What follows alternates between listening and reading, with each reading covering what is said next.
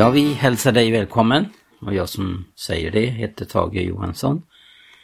Jag har en serie eh, program eh, tagit upp om församlingen. Och det är eh, också någonting som jag har gjort tidigare. Men jag finner det väldigt angeläget om att eh, verkligen ta reda på utifrån skriften vad församlingen är. Och eh, jag ska väl upprepa nu då det också jag har varit inne på tidigare. Det här vad församlingen är. Hur församlingen uppstod. Och eh, funktionen Gud har för att eh, församlingen den ska vara någonting som är fun i funktion för Gud. Och med andra ord ska den vara funktions, funktionsduglig. Att vara i den eh, uppgift som församlingen har här i tiden. Det finns förebilder i Bibeln då om församlingen. Och eh, jag finner också att det är det första som vi möter i eh, Första Mosebok där vi läser om skapelseberättelsen. Så framträder där en underbar bild om församlingen. Det kanske inte man har tänkt på tidigare, men vartefter man forskar i Guds ord så framträder det underbara bilder, förebilder som Gud har lagt ner i det, till och med i skapelsen, när Gud skapade himmel och jord. Och det finns väldigt många ting i berättelsen där som eh, direkt är en förebild till församlingen. De olika bilderna till exempel då i Bibeln om vad församlingen är, är att det är en kropp till exempel. Det här blir ett återupprepande igen men jag vill särskilt betona hur viktigt det är med detta med församlingen i tiden. Jag har ju tidigare också talat om församlingens upprättelse, vad är det? Och hur uppstår en församling? Det har vi då i förebild i detta som vi finner i Första Moseboks eh, första kapitel, andra kapitel menar jag då. Och det var då när Gud eh, skapade inte bara himmel och jord utan också en lustgård. Och här då är det ju helt tydligt att eh, det finns en bild på församlingen som en lustgård. Men när vi har de här andra bilderna också.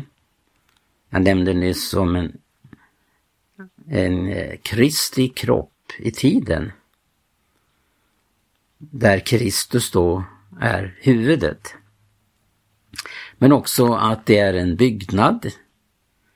Vi har exempel i Efesierbrevet om där det talas om ett tempel. Att församlingen då ska växa upp till ett heligt tempel. Det är en Guds boning i anden. Det återkommer också det här gång på gång i skriften och att Gud vill ha en plats där han eh, vill uppenbara sig och bo. Han vill bo ibland ett heligt folk, ett heligt folk. Därför så skriver Paulus det här då i Fesebrevet om att församlingen ska växa upp till någonting.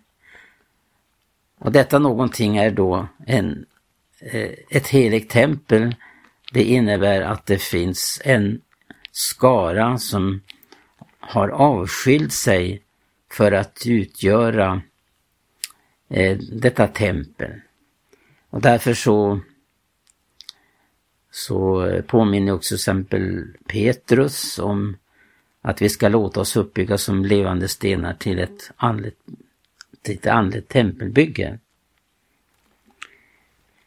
Men om vi nu går till första Mosebok så får vi dessa underbara förebilder just om församlingen. Och hela Bibelns budskap går ju ut på detta. Det som handlar om den, den här tiden människan är här på jorden. Att hon eh, ska vara en plats för Gud. Därför så skapade Gud då den här lustgården. Och i alla de här detaljerna som det handlar om gäller lustgården så ser vi att det finns olika sidor här då. Dels hur var ändamålet med lustgården och eh, de olika detaljerna i lustgården. För det första var det Gud som skapade den. Och så är, det också med församlingen. Det är en Guds skapelse i tiden. Det är ingen förening, det är ingenting som är byggt på vad människor tycker och tänker.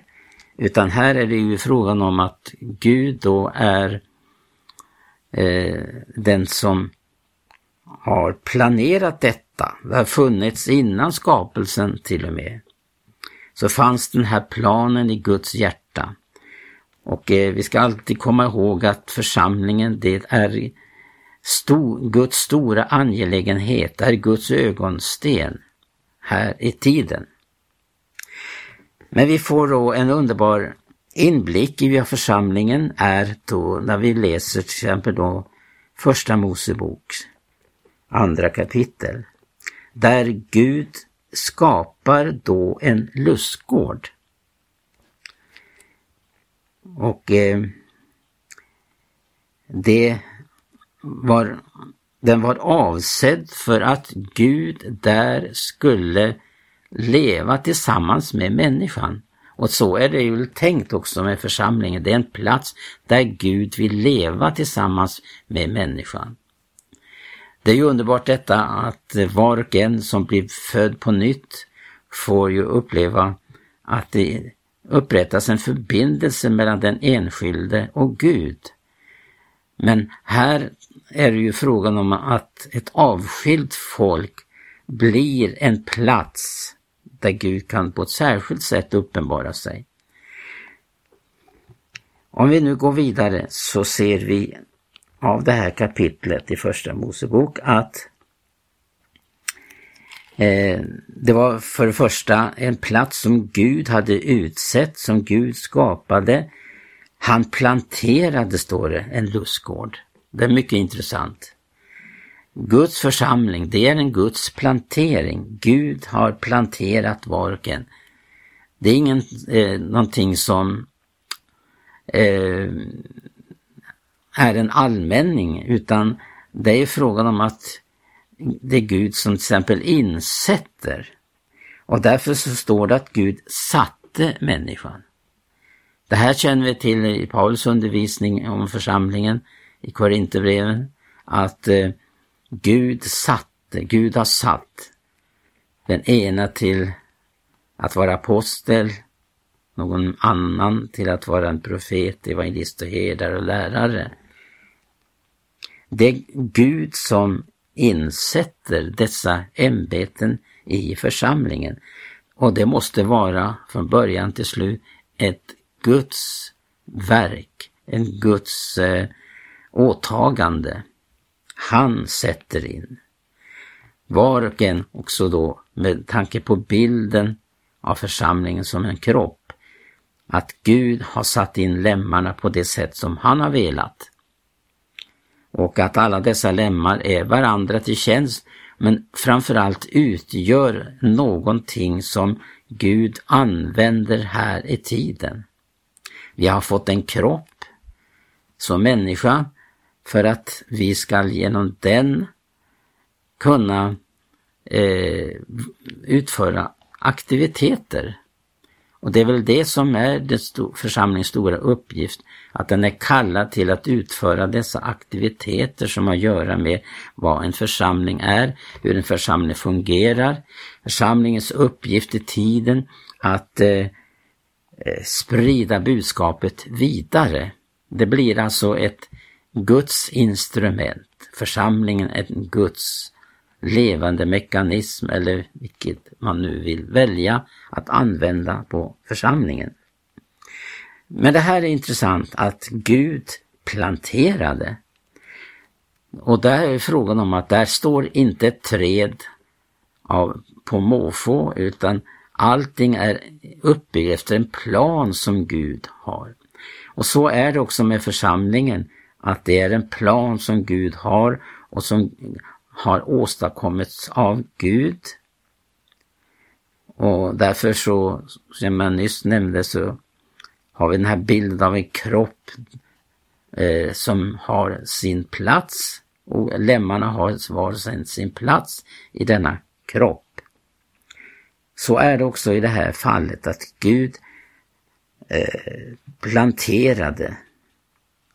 Allting var efter en Guds plan. Och det är det så att eh, den levande Gudens församling, den är ett, någonting som Gud har åstadkommit.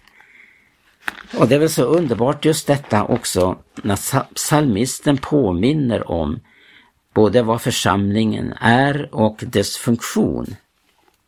Då kan man läsa till exempel, jag ska läsa eh, psalm 84. Och det är det frommas längtan till, och till glädje i Herren Sebaots gårdar. Det här med gårdar, det kan också tillämpas på församlingen. Det är en Herrens lustgård, en gård, lustgård. Det är en gård där Gud vill vistas, han vill bo. Och eh, då får vi eh, den här underbara inblicken med hjälp av psalmistens ord i psalm 84 då. Och där läser jag hela psalmen. Hur ljuvliga är icke dina boningar, Herre Sebaot. Min själ längtar och trängtar efter Herrens gårdar. Min själ och min kropp jublar mot levande Gud. Ty sparven har funnit ett hus och svalan ett bo åt sig, där, han, där hon kan lägga sina ungar, dina altare, Herren Sebot, min konung och min Gud. Saliga är de som bo i ditt hus, det lovar dig beständigt, Sela. Saliga är de människor som med dig hava sin starkhet, de vilkas håg står till dina vägar. När de vandrar genom Tåredalen gör den rik på källor och höstregnet höljer dem med välsignelser. Det går från kraft till kraft, så träder det fram inför Gud på Sion. Herren Gud Sebaot, hör min bön. Lyssnar du Jakobs Gud, Sela. Gud, vår sköld, se här till och akta på din smordes ansikte. Ty en dag i dina gårdar är bättre än eljest tusen. Och jag vill hellre vakta dörren i Guds hus än dväljas i de ogudaktigas hyddor. Ty Herren är Gud, är sol och sköld. Herren giver nåd och ära. Han vägrar icke dem något gott som vandrar i ostrafflighet. Herre Sebot, säll är den människa som förtröstar på dig. Ja, så skriver psalmisten och avslutar då den här psalmisten med de här orden, salig är den människa som förtröstar på dig. Och då handlar det om att Gud har givit sitt ord som vi får förtrösta på. Detta med församlingen, det som eh, jag nyss nämnde om att det har funnits i Guds hjärta för, till och med före skapelsen, då Gud skapade himmel och jord. Och hela Bibelns budskap handlar om att Gud vill ha ett folk, ett avskilt folk för sig. Därför tog han ut ett folk, sitt folk ifrån Egypten, för att de skulle komma in i det som Gud hade bestämt. Och det var då när de kom in i löfteslandet, där de skulle vara ett avskilt folk. För det är intressant också just det här hur det handlar om ett område som skulle vara invigt för Gud som detta löftesland eh, var. Det var Gud som skulle upprätta sin eh, ära, sin makt i landet genom folket. Och för övrigt kan vi också förstå att det finns de här fyra sidorna som talar om församlingen då det gäller att de skulle ha ett landområde. Församlingen har ett landområde här i tiden som inte hör världen till. Det Därför så tog Gud ut ett folk och därför påminner Jesus också om detta att jag har tagit er ut ur världen och ni tillhör inte världen längre. Men eh, det stora, underbara och heliga är inte just eh, först och främst uttagandet, även om det var viktigt att Gud tar ut. Det som är det underbara i detta, det är att Gud har tagit ut dem till någonting, till en uppgift. Och det är det som Jesus kommer in på när det gäller församlingen, att den ska vara en stad på berget. Och han säger också att jag skall bygga min församling. För om inte Gud bygger, som det också står i en av psalmerna, om jag tittar här så finner jag att det står i eh, psalm 110. Där står det i vers 3. Villigt kommer ditt folk när du samlar din här. I helig Gud kommer din unga skara inför dig, så som daggen kommer ur morgonrådnadens sköte. Och det står också att det, det, är Gud som bygger. Om inte Gud bygger så bygger de fåfäng, de som bygger därpå.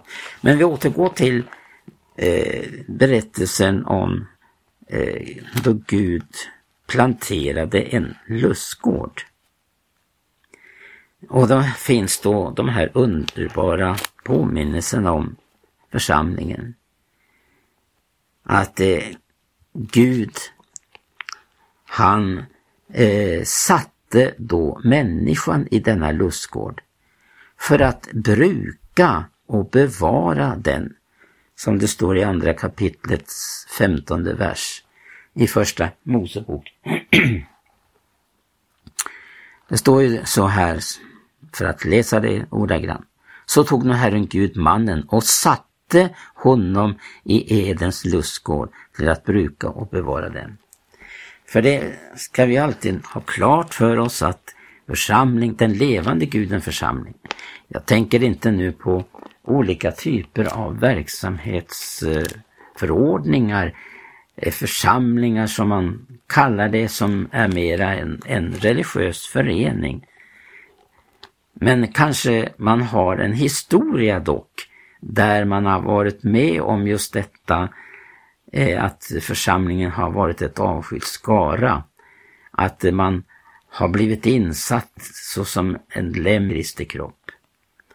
Och att det är Gud som har tagit initiativet till detta. Så är det ju med varje väckelserörelse att där återgår man till vad Gud eh, vad, vad Guds ord lär om församlingen. Och det handlar alltid om att när Guds ande verkar, då kommer dessa ting fram mera tydligt om vad församlingen är. Vad, för, vad församlingen har för uppgift här i tiden. Men då det gäller församlingen så har ju Gud överlämnat eh, det att eh, bruka och bevara lustgården som Adam fick befallning om att göra. Alltså Gud satte honom för att bruka och bevara den här lustgården. Och det är väl så att Gud har överlämnat till sina tjänare om just detta. Och då tänker jag på när Paulus skriver i början av första Korinthierbrevet om att de räknade sig så som byggmästare. De var byggmästare. Och att församlingen sedan där är en åker, en Guds byggnad. Och att eh, Gud som är arkitekten har givit ritningen i sitt ord hur församlingen är, vad församlingen är och hur den uppbyggs. Hur det blir en Guds plantering. Och då framkommer det ju av Pauls undervisning där att eh, där han skriver att de är byggmästare som lade grunden såsom en förfaren byggmästare. De följde, alltså apostlarna följde den mönsterbild och ritning som vi kan säga då Guds ord är. Vi finner det väldigt tydligt i Guds ord, en ritning, en, en förebild om vad, hur församlingen byggs upp. Och att Gud bygger upp församlingen med hjälp av dessa apostlar som fick mottaga den här uppenbarelsen. Och det är oerhört gripande också. Jag måste ta med ett ord ifrån Efesierbrevet. Där det står i första kapitlet så får vi också en underbar inblick i vad församlingen är och dess funktion. Och eh, hur Jesus blev given av Gud åt församlingen till att vara ett huvud. Jag ska läsa några verser hur eh, församlingen har en underbar maktställning i tiden. För att det handlar om att Gud uppenbarar sin makt genom församlingen. Men det står som sagt här i Efesierbrevet 1 och 22. Allt lade han under hans fötter och honom, alltså Jesus, gav han, det vill säga Gud, åt församlingen till att vara ett huvud över allting. Åt församlingen, till det är hans kropp som är uppfylld av honom som uppfyller allt i alla. Och Paulus han beder att det här skulle bli uppenbarat genom uppenbarelsens ande för efeserna. Hur översvinnligt stor hans makt är på oss som, som tror, som det står i 19 versen. Allt i enlighet med den välja styrkans kraft, vad man har verkat i Kristus, i detta han uppväckte honom från de döda och satte honom på sin högra sida i den himmelska världen. Över alla andevärldens furstar, eh, väldigheter och herrar och makter, ja över allt som kan nämnas, icke allenast den här tidsåldern utan och i den tillkommande. Och denna maktställning som Jesus har på Faderns högra sida, den skall också komma församlingen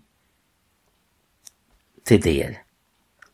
Så att församlingen blir en Guds makt i tiden. Vi får sluta där och det här blev också avslutningen för den serie jag haft om församlingen.